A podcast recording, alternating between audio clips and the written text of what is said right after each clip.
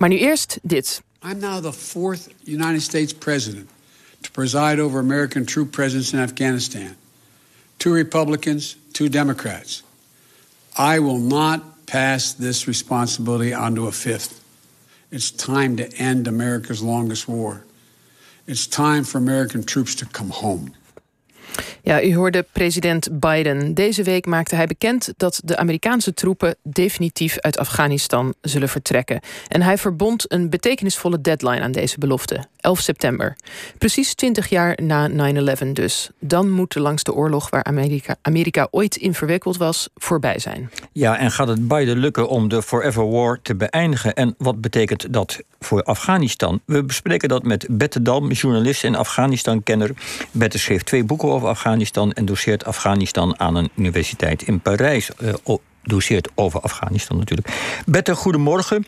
Hm. Jij volgt de oorlog al 15 jaar. Je hebt hier vier jaar gewoond. Uh, hoe keek jij naar het nieuws van deze week? Een kantelpunt?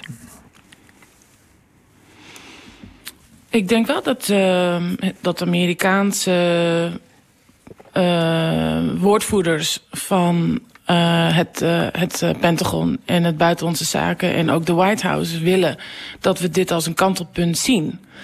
Uh, dat we dus vanuit het Westen, het Verre Westen, vergeleken met Afghanistan, een soort van nieuw moment kunnen creëren. met enigszins een toon van het, we hebben gewonnen. En, en dat is niet zo. als je dit vanuit Afghanistan bekijkt, dan uh, is dit geen kantelpunt in die zin dat uh, het, er valt niet zo heel veel meer te kantelen. Het, het, eh, het gaat niet goed en uh, er is niet een, een oplossing en het is niet opgelost. En er is niemand, is niemand die heeft gewonnen ook. Ja, want dus jij zegt in Afghanistan wordt het niet als een momentum waar beleefd. Hoe kijkt men daar dan naar? Want ik kan me zo voorstellen dat de Taliban bijvoorbeeld denken... nou, als ze gaan, dan dat is helemaal niet zo gek. Ja, zeker. Uh, die Taliban, uh, het is maar de vraag vanuit wie uh, je het kantelpunt bekijkt. Ik blijf toch een beetje bij de Afghanen, die niet bij de regimes, niet bij zowel de insurgency van de Taliban, niet bij de Afghaanse regering en niet bij de Amerikaanse overheid en alle westerse landen die dat, uh, die dat hebben gesteund, maar voor iemand die daar woont. En uh, ik heb daar zelf een lange tijd gewoond en het is een ontzettend machteloze situatie voor hun. Er wordt veel over hun hoofden geregeerd. En um, er is, uh, ja, het Westen is met zoveel hoop ontvangen in eerste instantie na 2001. En ook omdat wij zo rijk zijn en, en we kunnen alles. We zijn zo machtig. Um, en, en nu uh, komt, uh, komt toch weer naar boven dat je dat je, nou ja, dan met name Amerika, dat dat zo graag een bondgenoot wil zijn. En uh, en dat, dat dat zo graag een gidsland wil zijn, maar dat lukt niet. Het is misgegaan. Um, en Afghanen moeten nu maar kijken wat morgen brengt. Uh, het geweld zal toenemen. He, uh, er is niet een soort van staakt het vuren onderhandeld. Er is niks onderhandeld vanuit Amerika. Amerika gaat met de staart tussen de benen weg. En, en hoopt dat het maar goed komt. Ja, ja. Dus jij zegt eigenlijk, het is heel onzorgvuldig. Het is altijd het onzorgvuldig geweest, ja. Jos. Okay. Ja, het is altijd onzorgvuldig. Het is een land... Uh, ja, het is inderdaad. Uh, wij, ik heb de afgelopen week, uh, week veel interviews gegeven. En ik merk dat journalisten uh, vaak willen dan horen van wat, wat is er dan wel bereikt. En, en vanuit een democratisch perspectief. Van ja, wij zijn toch een beetje die moeder Teresa van de wereld, toch nog misschien. Um, er is toch wel iets nog bereikt. Daar zullen we het daarover hebben. En ik denk dat dat een vertekend beeld oplevert van eigenlijk de de, de, de toestand waarin we zitten. We hebben Vietnam gehad. Dat was ook al de langste oorlog van Amerika. Uh, we hebben nu, uh, we hebben daartussen uh, de Golfoorlog gehad. We hebben Irak gehad, Syrië gehad en nu Afghanistan. En het dringt niet door hoe destructief de VS kan zijn in dit soort landen. En, en dat is denk ik de belangrijkste les voor de toekomst. Ja, en uh, laten we nog eventjes naar uh, die boodschap van Biden uh, een stukje gaan luisteren. Want hij benadrukte ja. daarin een paar keer dat ze met een heel duidelijk doel zijn gekomen in 2001. En dat dat ook al bereikt is. Laten we even luisteren. War in Afghanistan was never meant to be a multi-generational undertaking. We were attacked. We went to war with clear goals. We achieved those objectives. Bin Laden is dead. And Al Qaeda is degraded in Iraq, in Afghanistan. And it's time to end the forever war. Je hoort de, de vermoeidheid van 20 jaar oorlog ook wel een beetje doorcijpelen in, dit, uh, in, in de stem van Biden. Maar uh, hoe hij het hier zo stelt, het klinkt opeens heel simpel. Hè? We wilden Bin Laden te pakken nemen en we wilden het Al-Qaeda-netwerk neerhalen. Was dat inderdaad bij aanvang van de oorlog na 9-11, was dat inderdaad het duidelijke doel? Um, het doel was meer, er waren veel meer doelen. Um, dan dat. Er was in eerste instantie het doel om uh, Osama bin Laden even snel uit te schakelen en de Taliban ook. Die twee doelen uh, zijn anders gelopen. Osama bin Laden heeft nog tien jaar geleefd. Maar Osama bin Laden ook voor 9-11 heeft nooit zo heel veel invloed gehad op Afghanistan. Iets wat Amerikanen maar niet willen weten. Twee, is dat we een hele andere wending zagen met wat betreft de Taliban. Uh, de Amerikanen hebben um, eigenlijk, uh, die zijn na 9-11 hebben ze de, Taliban-regime omver gegooid. Uh, waar heel veel mensen in Afghanistan het mee eens waren. Ook Taliban. Die zagen dat dit niet meer kon bestaan, dit regime. Er was weinig steun voor Mullah Omar om door te gaan.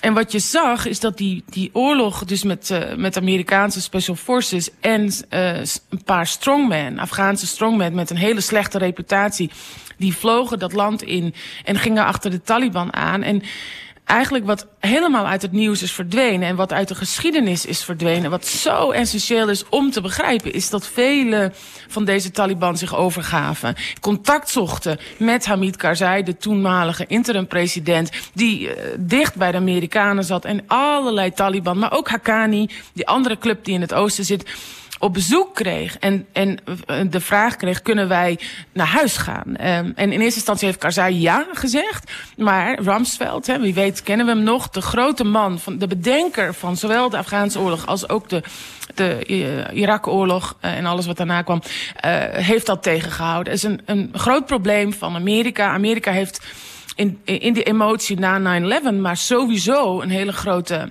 emotionele respons vaak ten opzichte van de ander.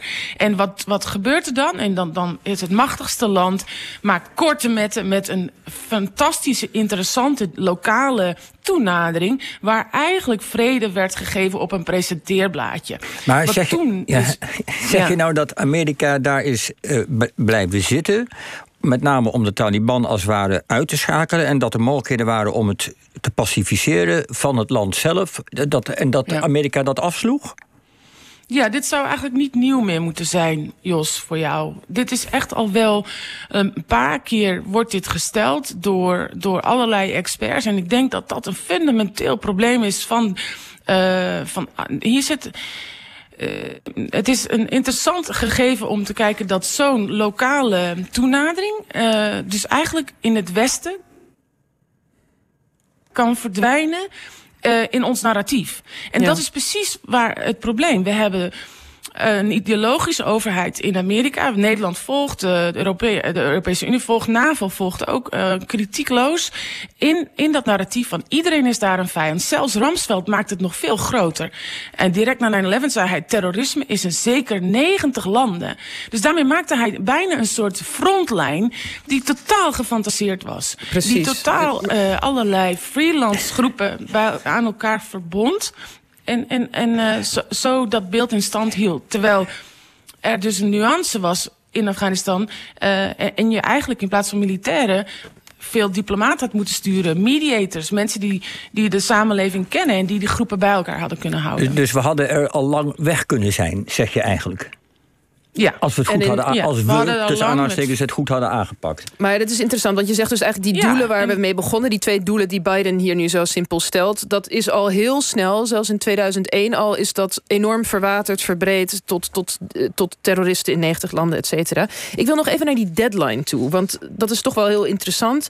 Biden heeft er een deadline verbonden aan die terugtrekking en een hele betekenisvolle deadline, die 11 september. Maar een half jaar geleden was het ook zo dat toen Trump een deadline had gesteld, dat er heel veel kritiek op was. Dat er werd gezegd van ja, maar dat is hartstikke gevaarlijk. Je laat je door je vijanden enorm in de kaarten kijken. Vooral ook vanuit Amerikaanse legerstaf was er veel kritiek. Hoe kijk jij daarnaar?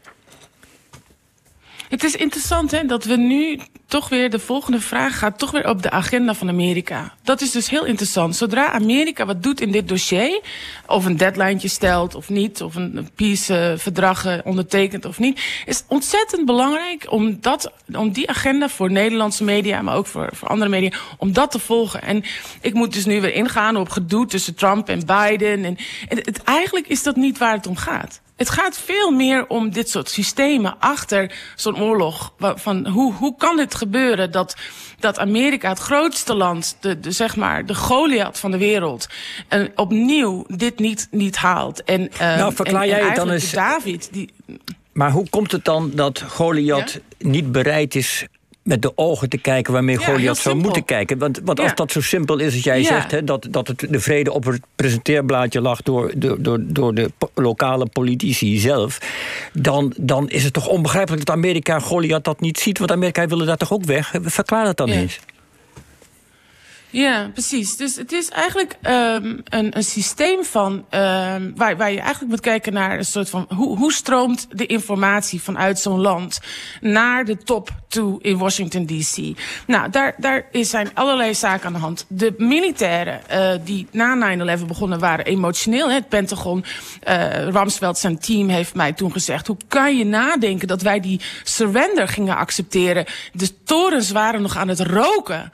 Uh, wat, wat, hè, we kunnen dat helemaal niet doen. Wij zou, moeten zou daar vechten. zijn. Het is een vijandsbeeld. En maar, maar, maar Bette, dat zou gezichtsverlies zijn en je- imagoverlies. Ja, nou, dat is een heel belangrijk idee. Het, gaat soms niet meer om de feiten. Het gaat puur om, kom ik hier uit? Word ik niet de laatste president die deze oorlog heeft verloren? Het gaat om PR aan deze kant van de wereld. En, en het gaat om dat beeld. Het, hoe hoe uh, organiseer je heel veel mensen achter zo'n oorlog? Nou, dat is gedaan door Amerika, door de vijand gigantisch groot te maken. Dat is niet de eerste keer, Jos, dat Amerika dit doet. Dat is in Vietnam gebeurd, dat is in de Golfoorlog gebeurd en het gebeurt nu weer. En uh, waar zit het, zeg maar, het wezen van een democratie, ook in Nederland, is dat je daar een soort zelfkritisch vermogen, uh, een zelfcorrectie hebt eigenlijk. Die, die moet ontstaan na, na een aantal jaren, waar zo'n zo'n theorie van, oké, er is eigenlijk in Afghanistan veel meer toenadering dan, dan wij achter dachten. Hoe kunnen wij een strategische pauze inlassen om daarop aan te passen? En dat is de, de reden waarom ik eigenlijk best wel lang in dit vak zit, om te kijken, of op, op dit, deze, dit dossier zit, omdat ik da, dat niet zie. Het, uh, er zijn zeer, zeer goede denktanks die allemaal de lokale talen spreken, die dit allemaal zeggen. Er zijn boeken geschreven. En toch komt dat niet naar boven in Washington DC. En dat is eigenlijk de boodschap van nu. Hoe kan dat? Ja. Waar zit de zelfcorrectie? En, maar Bette, Bette en, dan, en dat dan... is belangrijk ook om te ja. Ik wil nog even naar één, één laatste vraag. En uh, ik ben gewoon benieuwd naar een kort, kort, kort antwoord graag. Maar op, ja. Biden die heeft nu in deze boodschap ook wel letterlijk gezegd... ik geloof er niet meer uh, in dat we met meer geld, meer soldaten... het probleem zouden kunnen oplossen. We moeten breken met die manier van denken. Dat klinkt toch wel een beetje in dezelfde stijl als wat jij nu zegt... Zie jij dat, is dat een radicale Hmm. opmerking voor een Amerikaanse president? Geeft dat jou nog iets van hoop? Of, of moet jij nog heel veel meer zien voordat jij... Uh, hoopt dat, dat er daadwerkelijk een keerpunt komt. Ja. Ja, nou ja, tuurlijk. Ik bedoel, we moeten dat in de gaten houden. Als Biden dat wil uh, veranderen, dan uh, zullen we dat zien. We zullen ook kijken wat hij uh, daarop doet. Ik kan het niet inschatten. Er is niet zo heel veel nog om te denken dat Amerika direct een omme ommekeer maakt ten aanzien van de ander. Hè, ten aanzien van dreiging van buiten en hoe zij daarop reageren. Dit, Washington DC is heel erg gesecuritariseerd, noemen ze dat. Dus heel erg gericht op veiligheid. Militairen, generaals zijn ubermachtig. Machtiger dan welke minister ook. En, en, en dat heeft een invloed op hun beleid ten aanzien van, van het andere land. En en wie weet zit daar her en der een uitzondering in. Uh, dat zou uh, super interessant zijn om te volgen. Goed, oké. Okay. Betterdam, ik wil je heel erg bedanken. Afghanistan-kenner en journalist. OVT